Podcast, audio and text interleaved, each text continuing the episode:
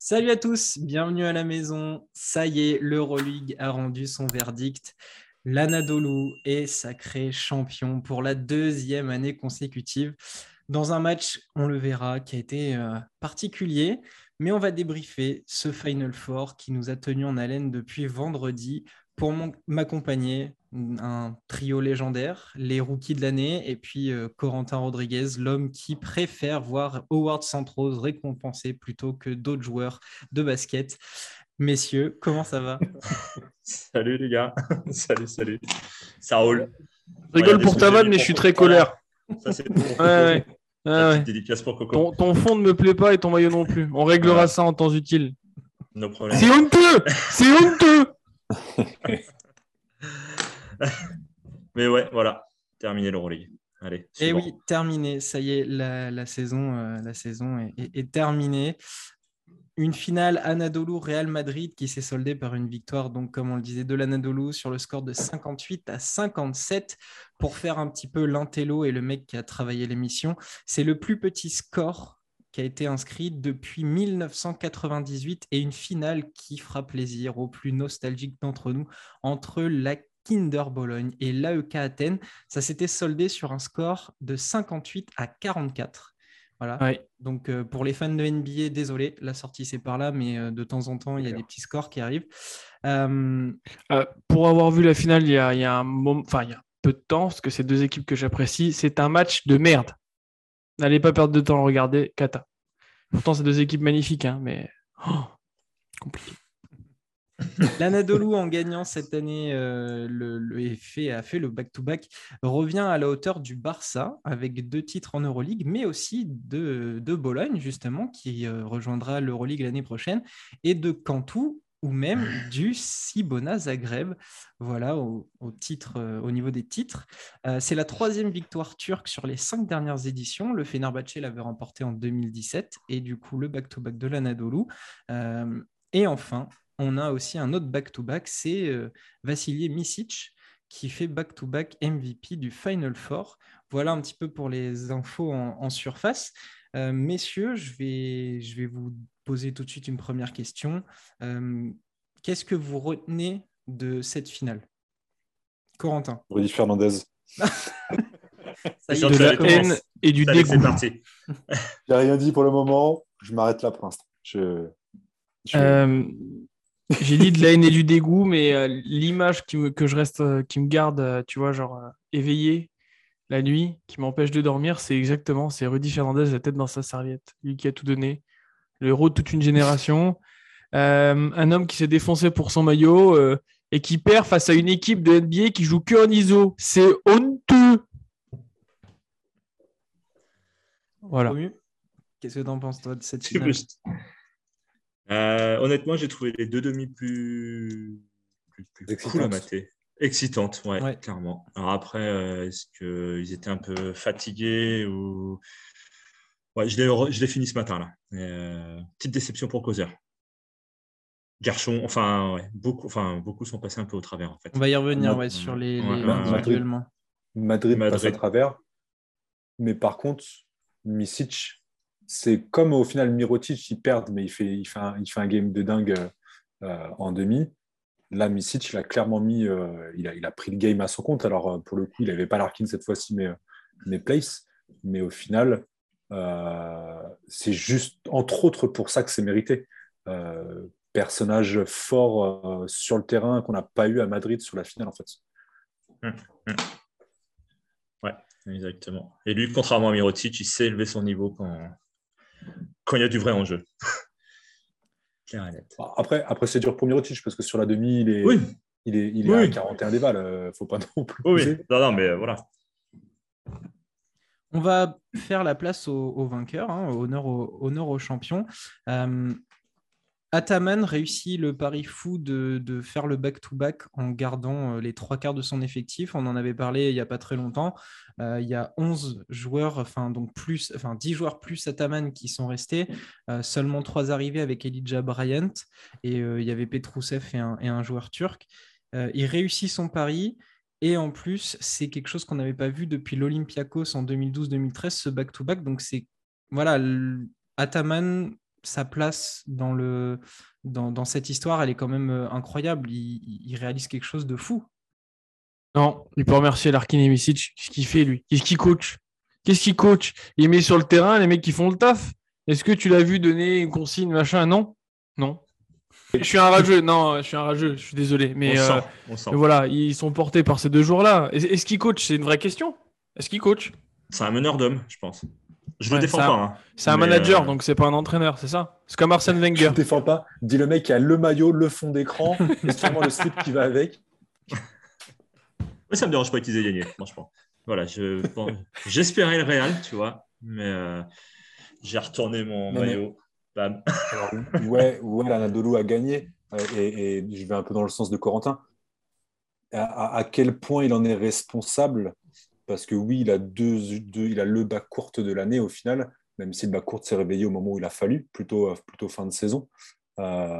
Mais quelle part il a de responsabilité ? Ça serait curieux de vraiment analyser en détail les résultats, les choix, la répartition des temps de jeu, etc. Mais avec le peu de recul que je peux avoir, je le vois plus comme un meneur d'hommes, d'égo ou et il a su les emmener, il avait cette confiance en lui inébranlable, parce que quand il l'annonce, c'est pas juste pour faire rire tout le monde. Quand il l'annonce avant les playoffs, que s'ils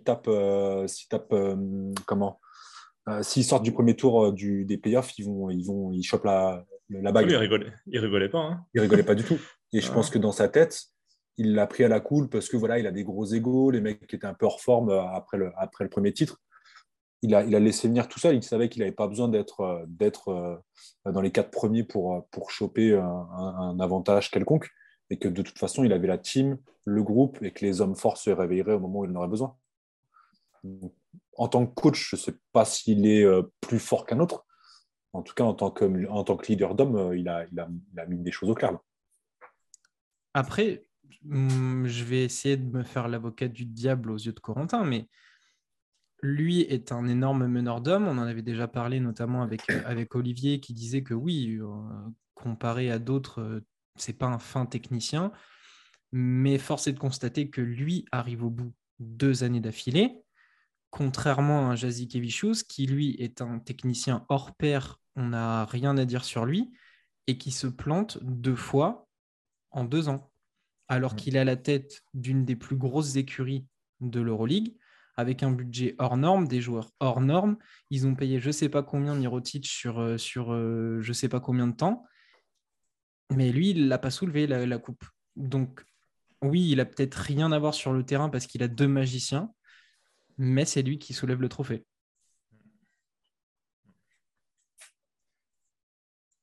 Ça laisse effectivement. Ça te la boucle là, mon coco. Hein. Non, mais comment te dire Je suis d'accord avec ce constat-là. Simplement, Ataman est depuis plus longtemps dans cette équipe. C'est un coach qui a plus d'expérience, qui a plus roulé sa bosse. Et puis, les talents qu'il a, Larkin et Micic, c'est des trucs que tu vois passer. Il reste 5 ans en EuroLeague, ces mecs-là. Et puis, soit ça va en NBA, soit ça arrête sa carrière parce que ça a éclose. C'était leur prime et c'était terminé après. Des talents comme ça, tu n'en as pas tous les jours. Et puis, c'est un style de jeu qui lui correspond et qui correspond à ses joueurs. Je pense que dans l'EuroLeague actuelle, et c'est le vrai débat que Olivier a soulevé une fois, qui est en train de devenir une ligue de talents, je pense qu'un basket trop cérébral, eh ben, dans les gros moments, dans les matchs où il faut répondre présent, ben, ça ne fonctionne plus. Et on l'a vu notamment avec le CSK à l'époque, hein, où on donnait toutes les balles à Clyburn. Voilà, je pense qu'il faut faire le deuil d'un basket collectif et léché dans les matchs à élimination directe. Ils vont se reposer sur leur gros joueur. Et après, pour finir ma défense, si tant est qu'il y ait une défense à faire, il soulève 2 EuroLeague en 2 ans, mais c'est l'un des seuls, il fait partie d'un trio de coachs qui a gagné l'Eurocup, l'Eurochallenge, l'Euroleague et du coup aussi l'Eurocup. Il a gagné toutes les compétitions européennes possibles. Donc, la méthode Ataman marche. Il faut le dire. C'est respectable. C'est respectable. Après, il a à chaque fois des grosses équipes avec des budgets en Turquie. Le Galatasaray contre Strasbourg en Eurocup, ils avaient Blake Shield, ils avaient des gros joueurs quand même. Oui, mais je suis pas sûr que c'était non plus... Ah, attention, mais faut remettre dans le contexte. L'Eurocup de l'époque, participatif, là où tu pouvais jouer contre des clampins de deuxième division polonaise, tu pouvais gagner, tu vois, je veux dire, c'est pas l'Euroleague de maintenant, c'est pas l'Eurocup de maintenant. Mais à chaque fois qu'il a été ailleurs qu'en Turquie, il n'a pas gagné. Alors, ailleurs qu'en Turquie, il a coaché ailleurs qu'en Turquie, si je ne me trompe pas, non? Alors attends, vous allez trop loin là, tu vois. Moi, j'avais quand même bien... Eurocup après, FIBA Eurocup et compagnie, mon truc. Parce que je sais qu'il en gagne, il gagne donc l'Eurocup avec Galatasaray, il gagne une fois avec le Beşiktaş. C'est ça. Et il me semble qu'il a une autre équipe. Le mec, il fait tous les clubs d'Istanbul en fait, quoi. Ouais. Au moins, il n'a pas déménagé. C'est ça. Clair. C'est ça. Non, mais après, ça montre une chose. C'est une énorme capacité d'adaptation et du leadership. Moi, très honnêtement, j'adorais en année 1 d'Ataman, c'est-à-dire quand il vient de signer, être dans les bureaux, savoir comment construire son effectif. Ça va être puissant, ça va être tellement intéressant.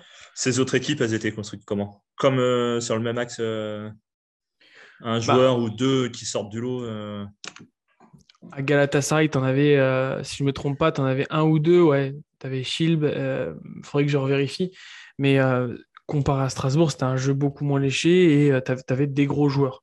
Après, je me souviens plus exactement de l'effectif. J'irai regarder, mais en soi, faut saluer ça. C'est clair qu'il faut saluer, mais concrètement, il a une telle tranquillité que ça plaide pas pour lui en fait. Il a gagné la Saporta avec Sienne. Sienne, c'est pas en Turquie. C'est une extension. Ils ont pris un bail. Dans 40 ans, ça sera rendu à l'Italie. Le mec, il va trouver réponse à tout. C'est pas Hong Kong non plus, faut pas déconner. Il avait la ref. Non, écoute, mais à coule pas. Là-dessus, je vous quitte.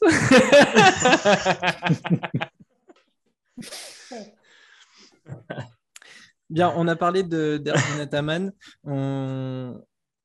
On peut aussi s'accorder sur le fait que c'était pas la finale de l'année. Elle a même été plutôt décevante, je trouve.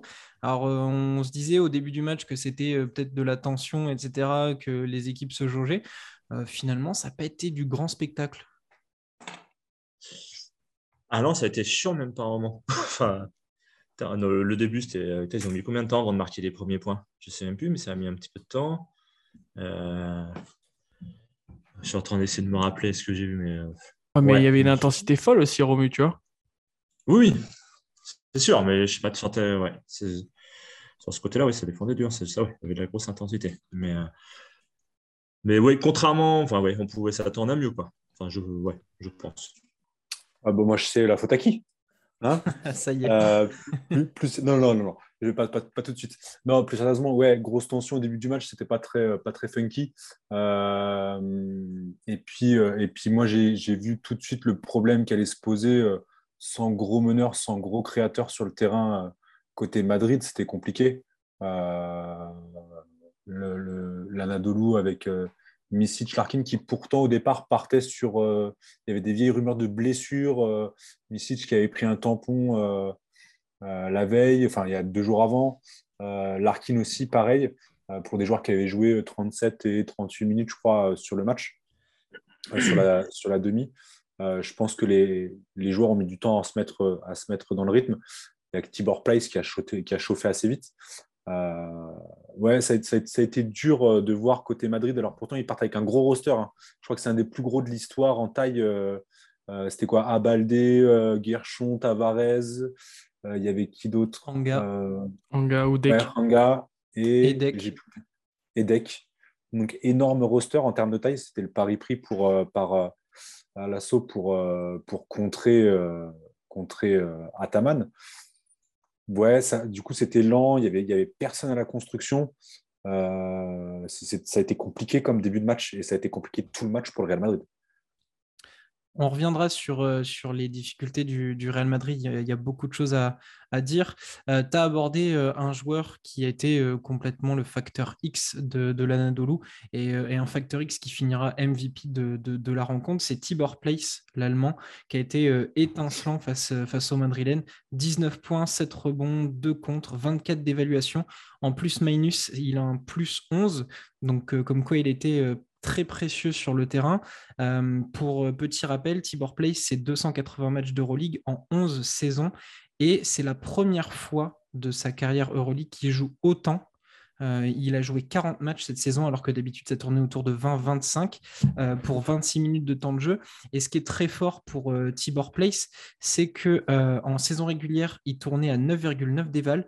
En play-off, 18,2 et au Final Four, 19 d'évaluation. Donc, c'est vraiment un joueur qui est monté en puissance à l'image de son équipe et qui touche la consécration en brillant lors de cette finale et en offrant avec Micic et Larkin ce trophée à l'Anadolu. Qu'est-ce que vous pensez de ce joueur et qu'est-ce que vous retenez de lui sur cette finale ? Quand il se blesse pas, il peut être fort. Parce que tu vois, je suis allé voir les stats sur les playoffs. Il est 3e meilleur éval. Tu as 18,5 d'éval. Il est 9e meilleur marqueur, 9e rebondeur et 5e au tir à 3 points et 93%. 14 sur 15, il cale. Pour un intérieur. Même tu mets des stats à l'extérieur, c'est cool aussi.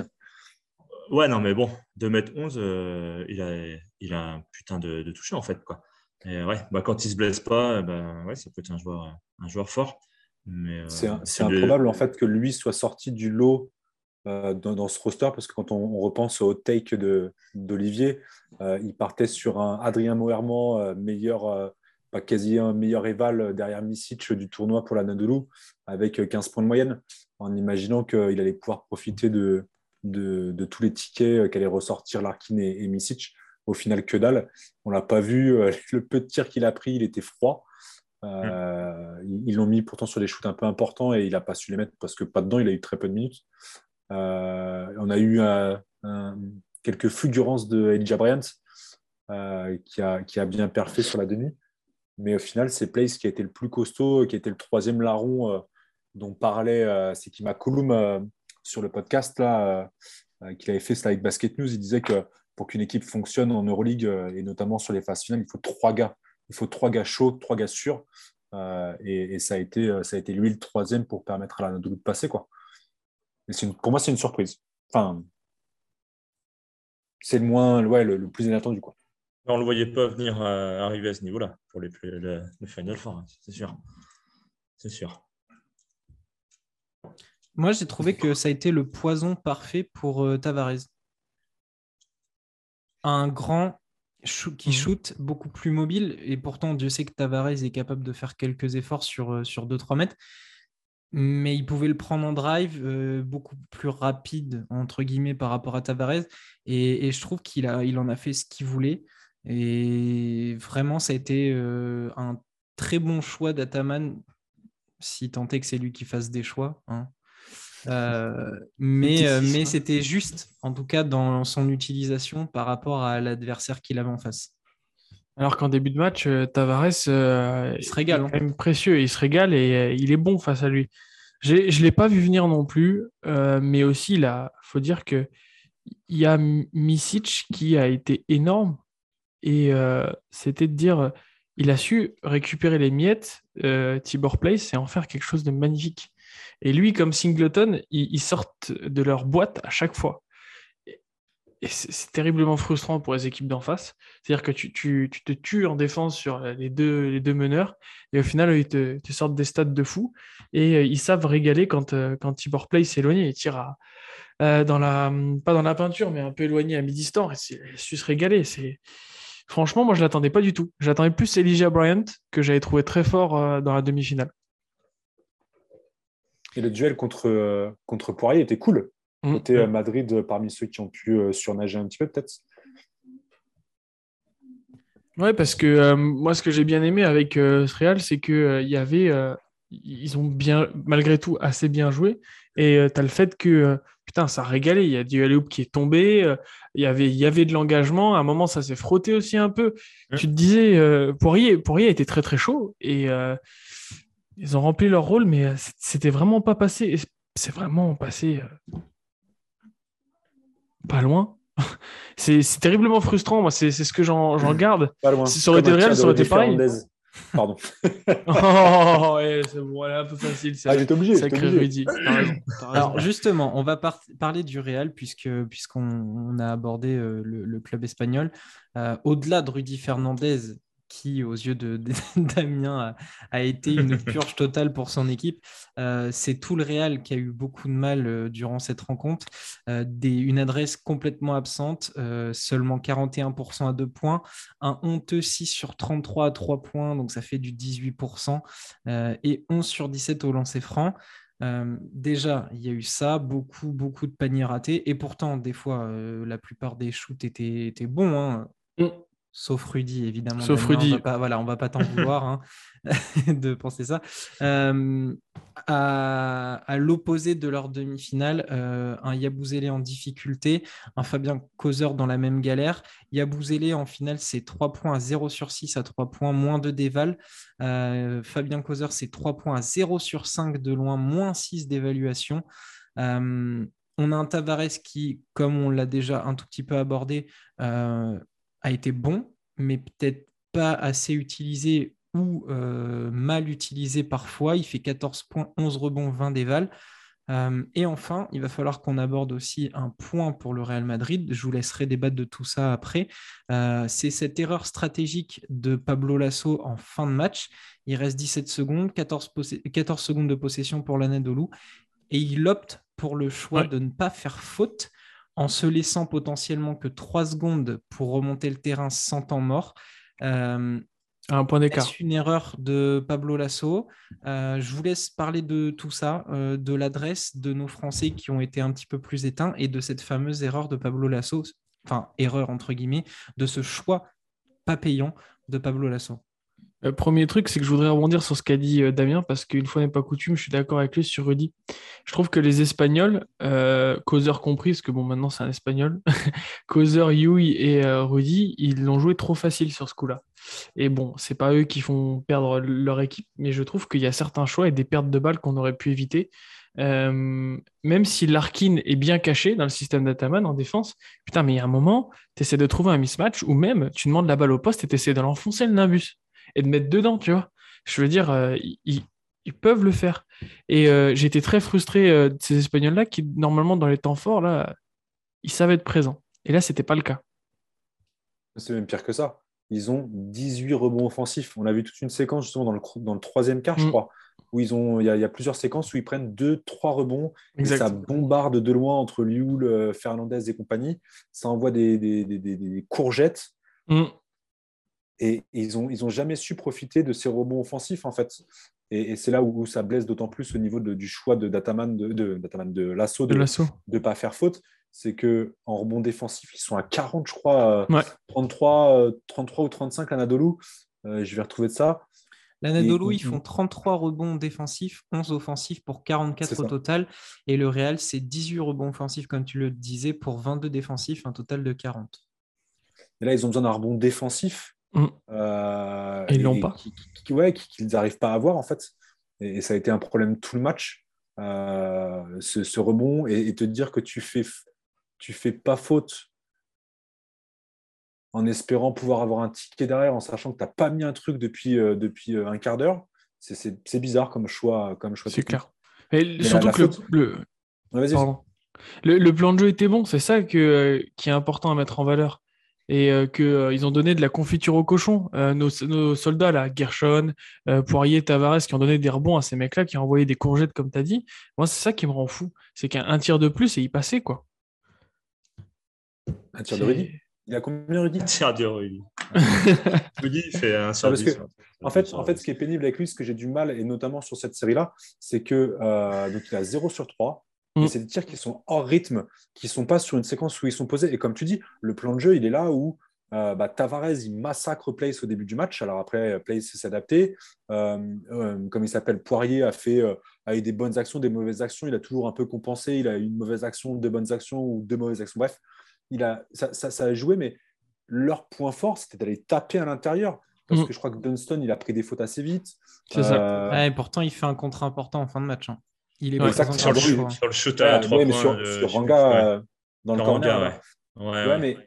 Est-ce que quand tu n'as pas de créateur, ou en tout cas que tes créateurs ne sont pas chauds en périmètre, est-ce que tu n'insistes pas plus en sachant que tu as Poirier, Tavares, Dek qui fait un boulot monstre, et pourtant je lui ai un peu craché dessus sur la demi.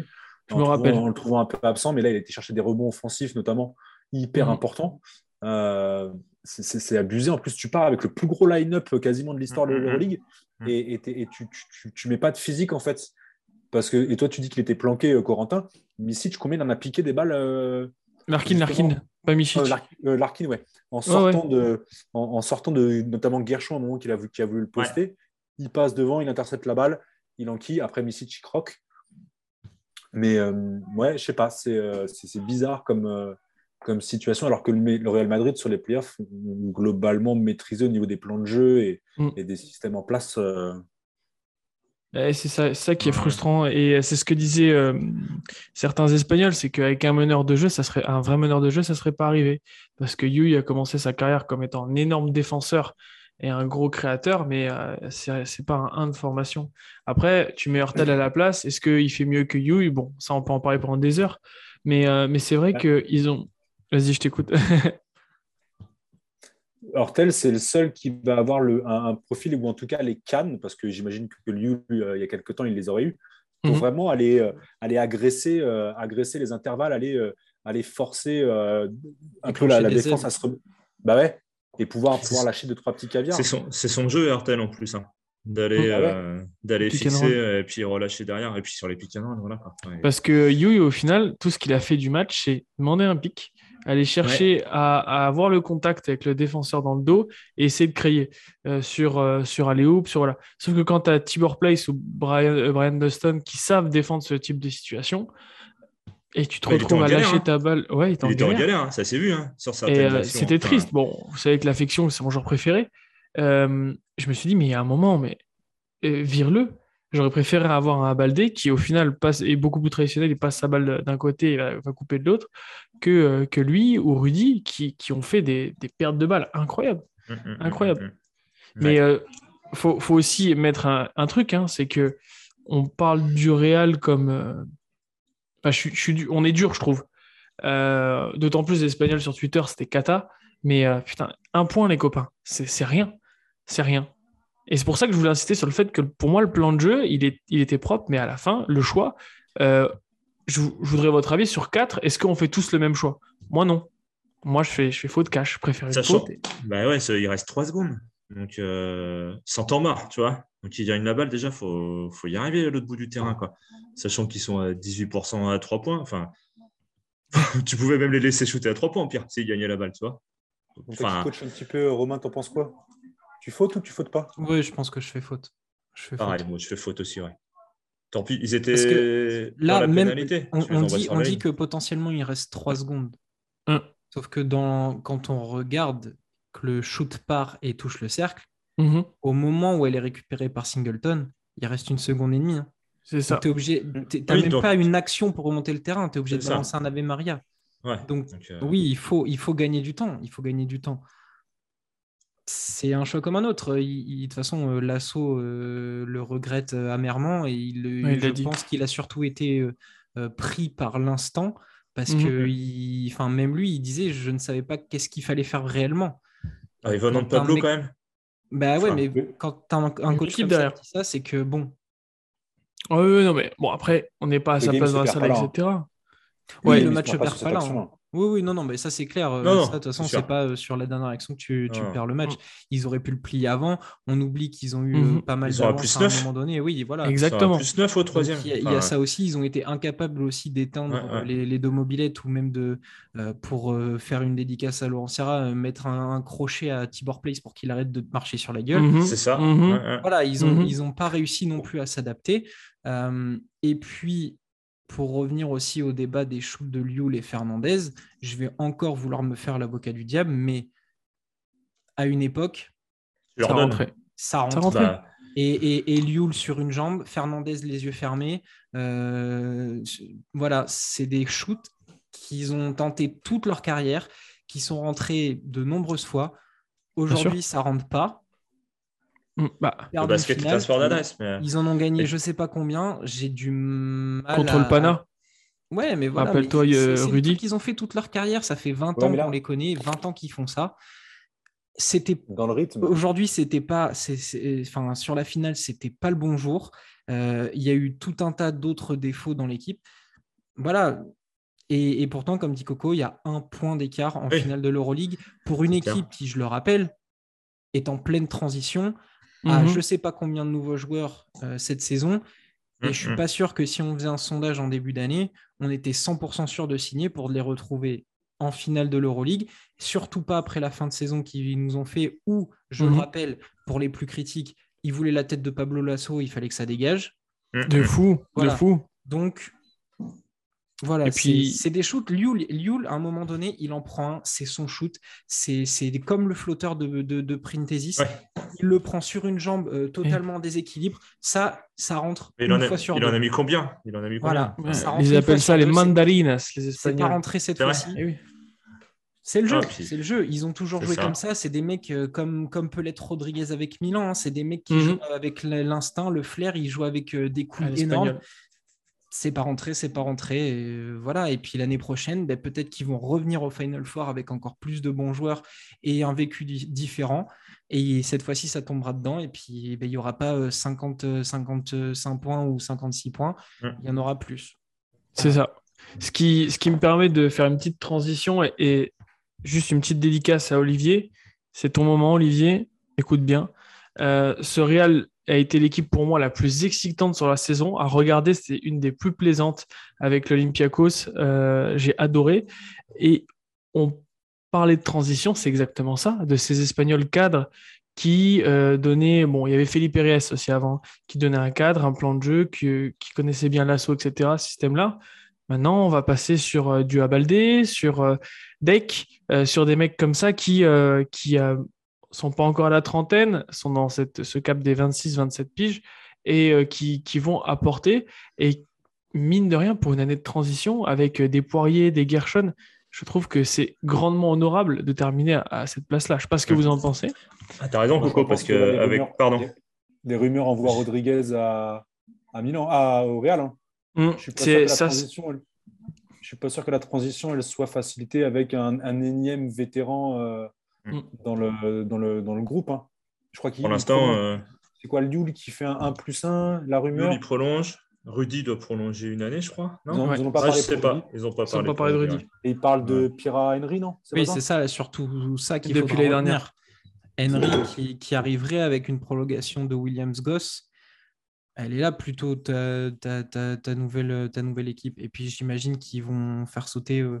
Hurtel. 2-3 joueurs, Hurtel, Tomkins, à mon avis, les deux, je sais pas qui est en fin de contrat, mais tu es sûr qu'il va y avoir du mouvement et que Sergio Rodriguez ne sera pas la tête d'affiche de ton mercato. Clairement pas. Il sera toujours là dans la transmission. C'est... Apporter une base. On avait parlé avec Olivier justement preview pour le Real, et ouais, tu as raison, Coco. En fait, c'est ça. Ils sont dans une transmission, quoi. C'est ce qu'on avait mis comme entre idée, nous. Rodriguez vaut plus qu'un Hurtel au placard ou il y a plus de cerveau peut-être. Un Williams-Goss décevant. Pardon. Au moins là on a une valeur sûre avec Rodriguez. Bah, c'est marrant parce que comme nous quand on a Coco finalement. Ah, voilà, on a un Rodriguez dans la team, voilà. C'est la famille. Williams-Goss était quand même titu pour la demi. Bon, il se blesse et il est parti. Je pense que c'est un choix par défaut. Williams-Goss, depuis le début de saison, c'est pas le Williams-Goss qu'on a pu connaître, que ce soit du côté du Partizan ou de l'Olympiakos. Son deuxième passage en NBA. C'est une déception du recrutement. Là. Depuis le deuxième passage en NBA, c'est plus le même joueur. T'as pas un Hurtel qui est au placard. Il n'y a pas de débat. Hein. C'est Hurtel, Llull, Williams-Goss qui joue un petit quart d'heure et puis basta. Sûr. Donc tu mets Rodriguez, c'est bon. T'as globalement ton équipe solide à la main. Et pas de Pierre-Henry par pitié. Ouais, il fait une bonne saison Fener quand même. Hein. Ouais, enfin, après, voilà, on n'est pas là pour parler de Fener. Mais Poirier, il ne peut pas le blairer. Sur un groupe où il privilégie le collectif plus que quand il y avait l'axe Nando-Vesely, il a été top. Il a été top au Fener sur la phase où ils font leur grosse remontée, là où ils tapent les clubs russes et ils tapent tout le monde. Il a été top, hyper complet des deux côtés du terrain, sans chichi. Franchement, moi, j'aime bien. Dans l'état d'esprit Real, c'est cool, je trouve. Je vais me refaire les matchs pour le voir avec ce prisme-là, mais moi, il m'avait... Je pouvais pas quand j'étais à Vitoria. Mais t'étais dans le prisme de Vitoria, où c'était déjà le moment où ça commençait à partir en saucisson. J'étais sceptique. Que, le mec était obligé de forcer et de jouer un peu solo. Non, mais ça va être passionnant de parler de cette intersaison. Il y aura pas mal de choses à dire. Et puis aussi, il y a un truc dont il faudra qu'on fasse un peu le bilan. C'est les transferts Barça-Real. Bonne, mauvaise idée, qui a été plus ou moins gagnant. Adam Hanga. Il y a un vrai débat à avoir là-dessus aussi. Hein. De toute façon, c'est simple. Hein. Adam Hanga fait du bien au Real, la Pro a fait du bien au Barça. Oui. Point. Ouais, c'est ça. Ils ont trouvé leur team. En parlant de la Pro, vous en avez pensé quoi de ce Barça ? Est-ce que il est surcoté, Jasikevicius ? Est-ce que ce ne serait pas un coach lambda ? Est-ce qu'il ne devrait pas retourner au Zalgiris, coaché en deuxième div ? Nous fasse une Sacha Djordjevic ? Putain de joueur et un coach qui perd tout le temps en fait. Allez, ça c'est fait. Tu sais qui a gagné la Basketball Champions League avec la Virtus ? Sacha ? Oui, peut-être. Mais voilà, grande compétition la Basketball Champions League. Et puis en plus, c'est la Virtus. Donc attention, le respect, monsieur, c'est important. Non, mais j'avoue. Mais Saras. Ouais. Et qu'est-ce que tu veux ? Après, il va peut-être y avoir un petit coup de ménage à faire au Barça aussi, quoi. Damien, il a l'air ruiné. On lui a parlé de Saras, ça y est, il est blême. Je suis dessus, j'étais trop sympa avec Rudy. Saras. Je sais pas, moi j'ai un côté parce que je sais qu'il va prendre son petit missile en bonne et due forme, mais quand bien même tu as beaucoup de stars qui sont empilées et notamment le plus gros clown dans tout ce cirque là, ça a quand même été pas marrant au niveau des blessures, de la gestion de l'effectif. Higgins, et en plus c'est pas cool, il l'a envoyé au casse-pipe. Sur la finale. Oui. Ouais, exactement. Calathes a été pas mal blessé, ils ont eu un peu de Covid. Je sais pas, je me dis que c'est pas évident quand t'as une grosse Mercedes, une grosse Porsche, un gros véhicule et que t'as un petit truc qui couac. C'est une machine tellement bien huilée que du coup, ce tout petit truc fait dérégler l'ensemble de ton écurie. Je sais pas, je cherche pas à lui trouver des excuses, mais je me dis que c'est pas non plus évident d'avoir toutes ces stars à disposition et de gérer des plans de jeu qui vont que tout le monde va s'accorder. Le Real a connu des blessures et du Covid aussi, hein, quand ils vont jouer au CSK avec les gamins, les U20 là, de Madrid là, tu vois, ils vont taper le CSK. Oui. Non, mais sans chercher à. Oui, pas d'excuses. Oui. C'est même pas une excuse, c'est essayer de comprendre pourquoi ça clique pas et tout, mais je me dis que c'est pas forcément simple d'avoir un énorme budget. C'est pas aussi simple que certains en parlent sur la toile. Je sais pas. C'est important, enfin ce que tu mets en exergue, c'est tout simplement que on serait en NBA là, on aurait des reportages en inside, genre Inside the Bridge comme les Brooklyn Nets font. Il y aurait 25 podcasts sur le club et tout ça, ça remonterait. Et ce que tu dis, c'est vrai. La manière dont il a traité Higgins pour le dernier match, moi, j'étais choqué. Ça, c'est pas bien. C'est pas bien. Parce que faut remettre les choses dans le contexte. Non, excuse-moi, la demi contre le Real. Okay. Faut remettre les choses dans le contexte, que Damien en a parlé, et je l'avais totalement zappé, mais là, boum, ça me vient comme un électrochoc. Ils perdent le match à cause de ça. Oui, et à un moment, il faut qu'on remette dans le contexte. Qui est ce joueur ? C'est le joueur qui fait gagner le Final Four au CSK. C'est un joueur énorme, des deux côtés du terrain. Dis ça à Olivier. Je crois qu'il l'aime bien, Olivier. Et il l'envoie en mission alors que le gars est froid. Enfin, on a vu le même match. Enfin, c'est ouf. Il n'a pas touché la balle depuis 4 mois. Et le relancer dans la Final Four. Ouais. En plus, avec la seconde unité, il ne l'envoie pas, même pas avec Mirotic et compagnie, il l'envoie sur la seconde unité. Et c'est là où Causeur prend feu, lui pique une balle en qui, et c'est là où ils prennent le bouillon et où Madrid revient. Et c'est abusé. C'est abusé. Par contre, désolé, je suis obligé de couper. Il va falloir lâcher la bride là-haut parce qu'il attend. Là, il est en train de chauffer, il n'a plus le pneu. Il n'a plus de gomme sur les pneus, il faut le laisser partir. Allez, vas-y. Allez, on fait un décompte. 3, 2, 1. Allez. Robert, c'est parti. Donc, drift. C'est à moi ? Allez, vas-y. Non, mais alors, je respecte ce que fait Jasikevicius, mais... non, mais plus sérieusement, c'est un échec. C'est un échec. Ça fait 2 ans d'échec pour quelqu'un qui, depuis qu'il est arrivé au Barça, était censé tout gagner. Alors, c'est bien hein, de nous faire une PSG et de gagner les saisons régulières et le championnat. C'est cool, hein. C'est cool. Hein. Non, vraiment. Mais juste, c'est un échec. Voilà. Et j'espère qu'on a le droit de remettre en question ce que fait Jasikevicius. Alors oui, c'est bien pensé. C'est du basket léché. On l'a encore vu. Mais...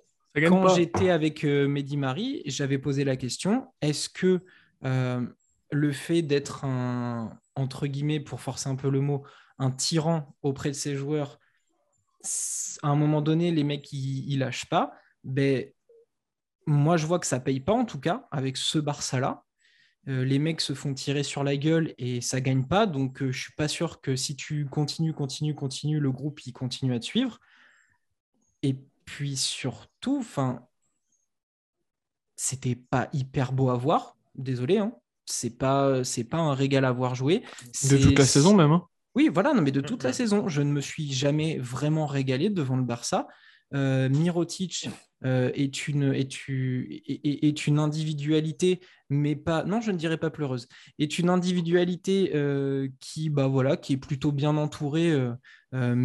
Mais il attire la lumière, donc je finis par croire que c'est juste un soliste et que c'est un joueur NBA qui veut s'accaparer la lumière au profit de son équipe. Et surtout, j'ai trouvé l'attitude de Jasikevicius un peu dégueulasse, parce que du coup, le mec dit de son équipe que c'est pas des gagnants. Quand t'as Nick Calathes dans l'équipe, ça me fait bien chier d'entendre ça. Quand t'as Corey Higgins dans ton équipe, ça me fait bien chier d'entendre ça. Et le mec derrière... il se fait éliminer de demi-finale et il a un côté belge avec un seum immense en disant « Oui, on était les meilleurs, tatati, tatata, c'est nous, on devrait être en finale. » Ben ouais, mais t'y es pas. Non. Et tu te fais peur en match pour la 3e place contre l'Olympiakos qui a longtemps été dans la rencontre et qui te fait douter. Donc, cette attitude m'a agacé. En plus de ne pas avoir un jeu hyper propre et hyper sympa à regarder, cette façon de vouloir mettre la balle à l'intérieur coûte que coûte, il y a une fois sur deux la balle elle part en touche où c'est difficile de trouver ses intérieurs. Et puis on va me sortir que Mirotic était seul ou que l'effectif a besoin de retouches, il faudrait avoir Vesely, il faudrait avoir Satoranski, je sais pas Kevin quoi. Durant aussi, non, mais, il a dit qu'en Europe il irait au Barça. Ah, je sais pas, je trouve ça un peu too much et du coup leçon d'humilité, j'espère. Et oui, il est critiquable. Et peut-être qu'un Zalgiris avec un budget plus petit, mais avec une histoire de cœur, parce qu'ils y avaient gagné sur des questions humaines et de cœur, où lui a pu emmener un groupe comme ça, là, ça ne marche pas. Donc, soit il se remet en question et on le remet en question, parce que c'est bien mignon de dire il est intouchable, etc. Oui, mais il s'est planté 2 fois avec la meilleure équipe d'EuroLeague. Donc, il y a du travail à faire pour ce Barça-là, mais par pitié, le coup du « on était les meilleurs, j'ai pas des tueurs, nanani, nanana », t'as Mirotic qui fait la diva et t'as surtout des... Enfin, Calathes, à un moment donné, quand il va prendre sa retraite, c'est une légende du jeu quand même. Il va falloir un peu lui poser un respect. Et le match de la troisième place, il finit en quasi triple-double. Excusez-le, pardon de ne pas être un gagnant. Mais, alors que Calathes, c'était la pièce manquante. Tout le monde disait, depuis s'il arrive, ils vont gagner. Et tu mets en exergue beaucoup de choses. Il y a une première chose qui est les joueurs, l'effectif. Et à un moment, tu ne peux pas plus l'améliorer que ça. Surtout que bon, faut raquer derrière. Il faut que le club de foot accepte de rembourser le déficit. Hop, celle-là, elle est calée. La deuxième, c'est que... je ne vais pas parler de Mirotic, je vais laisser Damien, il a l'air bien chaud. Ou peut-être Brandon Davies, il faudrait qu'on en parle aussi, mais... Jasikevicius a ce capital sympathie qui fait qu'on ne peut pas le critiquer. Mais il faut prendre du recul et se dire, est-ce que, pour reprendre Romu, il n'aurait pas fait comme Djordjevic, direct passer d'une petite équipe à une grosse équipe niveau coaching ? Est-ce que il n'aurait pas dû se fixer une petite mission avant d'aller au Barça, de gagner l'Eurocup avec la Virtus, avec le Partizan ? Je dis ça au hasard, mais Zalgiris, Barça. La marche était peut-être trop haute. Peut-être que des fois, il faut avoir une certaine ascension, une certaine progression et pas vouloir tout de suite croquer tout le championnat avec un effectif énorme. Il ne faut pas oublier que le Barça, il y a 4-5 ans, c'était la Bérésina aussi. Ah oui, mais il fait partie de la reconstruction depuis Pesic, etc. C'est un long processus. Mais là, je trouve qu'ils veulent aller trop vite, trop haut. Ils se voient trop beaux surtout. Oui. Et les gens les voient trop beaux. Bah, après, que les gens les voient trop beaux, il y a aussi le marketing. Attends, c'est le coach le plus légendaire en poste à l'heure actuelle en EuroLeague. En EuroLeague.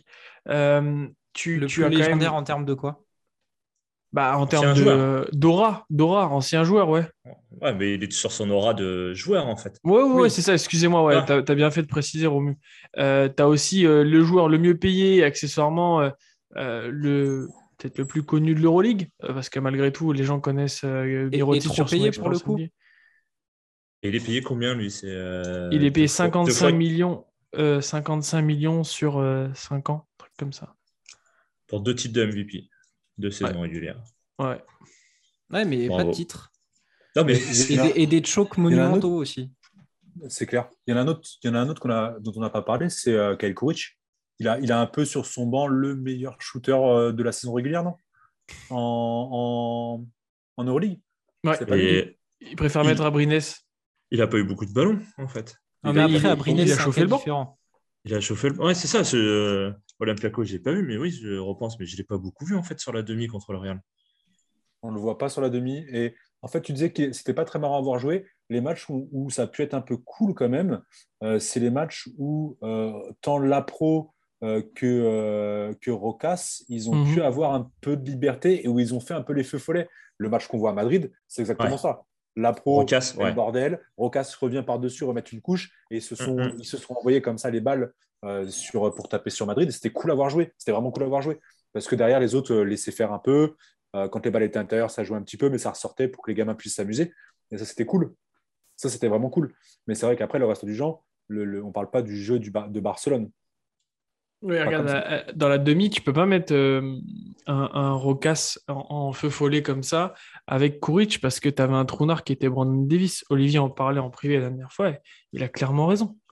Il a bouffé tout ce qui arrivait dans ses mains, en fait, quoi. C'est alors oui, au poste, attention, il peut faire des mixtapes à n'importe qui. Mais il y a un moment où il faut savoir relâcher des fois, quoi. Il a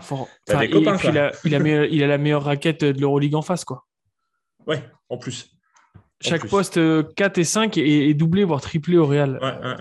Mentir. Ouais, non, mais ça a été. Mais je reviens sur ce que Romain a dit. J'ai parlé d'Abrines. Tu disais c'est encore un autre cas. Oui, parce que lui, il sort d'une période de galère. Enfin, il y a eu sa blessure. Il y a eu toute une histoire de dépression. Donc, le gars était à 2 doigts d'arrêter. Ouais. Donc, je pense qu'en plus, revenir dans ton club avec un coach comme ça, etc., je pense que tu peux pas lui demander de briller. Il a fait des flashs à certains moments. Ah, d'accord, ok. Moi, je crois que tu parlais dans la demi. Toi, tu parles sur la saison et sur le temps long. Je parle dans l'esprit. Tu peux pas compter sur lui comme d'un vrai pilier ou comme d'une vraie arme sûre. Je pense que le mec est dans une traversée du désert, peut-être qu'il voit la fin, mais c'est un contexte différent. Ouais, c'est clair. Après, pour mettre des tirs en demi, un mec qui est stable, Kuric aurait aidé. Ouais. Mais surtout qu'il n'est pas dégueulasse en défense. Et je vais en profiter, je vais faire une petite dédicace au Basket Lab de Guillaume qui fait des analyses et qui a fait un épisode sur le trillion. Kuric, sur la demi contre Madrid, il fait 2 minutes de jeu. 0, pas de tir, pas de faute, pas d'inter... Enfin, il fait une faute, en fait. C'est ce qui lui fait rater le truc. C'est qu'il a juste une faute. Il a joué 2 minutes, basta. Tu peux pas... C'est ton meilleur... C'est plus ou moins ton meilleur shooter, le plus fiable, en tout cas, quasiment du roster. Tu peux pas... Abrines, il est à 1 sur 5 à 3. 7 points, il finit à moins 4 des ballons. Après, voilà, il y a plein d'autres trucs, mais tu as besoin de rentrer des paniers contre Madrid. Qui a repris un coup de feu avec Causeur, bah ouais, Kuric, tu es censé le mettre, tu peux pas t'en passer. Si tu dois réduire ta rotation, comme beaucoup ont fait, tu peux pas réduire, tu peux pas filer 11 minutes à Higgins. Higgins finit à moins 15 déval, c'est abusé. Tu peux pas filer 11 à Higgins, 16 à Abrines et 2 à Kyle Kuric. Kyle Kuric, c'est... Enfin, quand tu vois la saison qu'il fait, c'est abusé. C'est abusé. Ça devrait être au moins 15 pour Kuric et après, tu fais 6 et 6 pour les deux autres. C'est clair. J'ai pas compris non plus. Et quand tu vois le match, tu vois qu'à certains moments, il y avait de quoi le faire rentrer. Ben oui. Ce Barça-là, il nous laisse sur notre fin quand même. Reste à voir les playoffs du championnat d'Espagne. Mais concrètement, qu'est-ce qu'il faut de plus pour qu'ils gagnent ? C'est ça la vraie question. Qu'est-ce qu'ils doivent aller chercher cet été ? Parce que les dernières, ils ont été chercher Saint-Denis pour se préparer à l'EFES en finale, pour leur retirer et l'utiliser. Au final, c'est quoi le bilan de Sertak Saint-Denis au Barça ? Terrible. Ouais. Un bon match pour la 3e place. C'est ça. Et là, ils ne parlent pas d'aller chercher Vesely ? C'est fait quasiment, je crois. C'est fait. Un accord aurait été trouvé.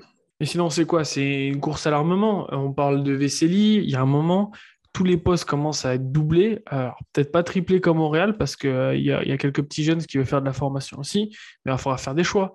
Tu peux pas, sur tous les postes, aller chercher encore mieux, parce qu'on parlait de vestiaire, il y a aussi l'ego qui rentre en jeu. Brandon Davies, il est gentil, mais tu vas voir arriver Vesely, comment tu donnes du temps de jeu aux deux ? Donc, bon... Est-ce qu'ils vont dégager Brandon Davies ? Il était annoncé. C'est pas Milan qui était dessus d'ailleurs ? Ouais. Milan, ils étaient annoncés sur beaucoup de monde. Hein. Je pense que si Vesely arrive, Brandon Davies. Non, je disais à Romain tout à l'heure en off, avant que tu arrives, Corentin, Milan, du coup, apparaît un peu comme la cougar à sauter sur tous les petits jeunes qui traînent. C'est pas faux. Non, c'est pas faux. Faudra qu'on fasse un épisode spécial. On en fera des épisodes. Mais c'est. Cet été, ça va s'annoncer passionnant. Et surtout, l'été de l'EFES, qui va partir en NBA, qui va rester, qui va partir ailleurs en Europe. Parce que moi, je suis persuadé d'un truc. T'enlèves une ossature Singleton Dunston, ça va être compliqué de retrouver mieux. Il y a pas que aller chercher John Bryant. Comment Dorsey à Olympiakos. Qui en parle beaucoup. Ouais. Exum qui veut y retourner, même si je ne sais pas si c'est le bon choix.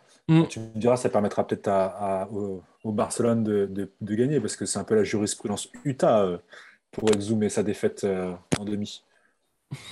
Je sais pas, je pense que le Barça, ça va être un jeu d'agents énorme, parce que quand tu as leur argent et tu peux sélectionner n'importe quel joueur, parce que tu as quand même un CV ultra attirant.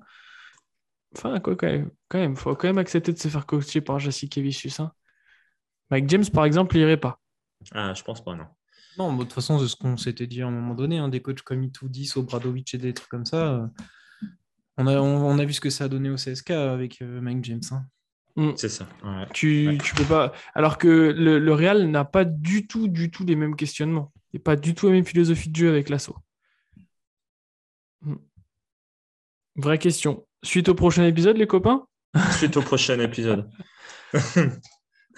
Du coup, encore félicitations à les fesses, même si ça t'arrache. J'ai un peu de sel là qui m'arrache la bouche. Ouais. Micic MVP en Serbie, voilà. C'est un petit signe pour son départ en NBA. Exactement. Et puis, c'est un dossier à suivre, ça. Non, c'est un dossier à suivre aussi. Micic qui a probablement joué son dernier match en EuroLeague avant un probable départ en NBA du côté du Thunder, qui a vu Gabriel Dek briller dans ses rangs avant de revenir en Europe. Mais il arrive avec un énorme palmarès, back-to-back MVP d'EuroLeague, enfin Final Four, MVP d'EuroLeague, meilleur marqueur de l'EuroLeague, double vainqueur de la compétition. Il a gagné à peu près dans tous les clubs qu'il a fait, que ce soit avec l'Étoile Rouge, avec l'Anadolu, avec le Zalgiris. Il a même fait le Final Four avec le Zalgiris. Donc là, il arrive probablement dans la fenêtre de tir où il doit y aller. À 28 ans. Hein. Pourquoi faire maintenant jamais? Ça, après, c'est la gestion d'un club NBA. Mais en tout cas, il arrive à son prime basket pour pouvoir tenter le coup. Voilà, il faut qu'on en profite de ces derniers instants de ce génial joueur serbe qui, du coup, le prouve encore une fois. La Serbie est définitivement le pays du basket. Nikola Jokic, 2 fois MVP NBA en 2 ans. Micic, 2 fois Final Four MVP de l'Euroleague. Le basket appartient aux Serbes, quoi qu'il arrive. Exactement. Et pour terminer, faire un titre un peu aguicheur pour tous ceux qui regardent que les NBA, est-ce que les Brooklyn Nets doivent se positionner sur Micic? Oh non. C'est marrant. J'aurais mis New York. Ah, t'aurais mis New York. Vrai débat à avoir. Hein. Départ de Randle, Evan Fournier à l'Olympiakos et Micic qui arrive. Et il faut une franchise. Tu ne peux pas l'emmener à OKC. Ils sont sur un projet de reconstruction avec SGA et d'autres. Ça ne va pas le faire. Il y a un groupe trop jeune. Ils ont 12 000 tours de draft.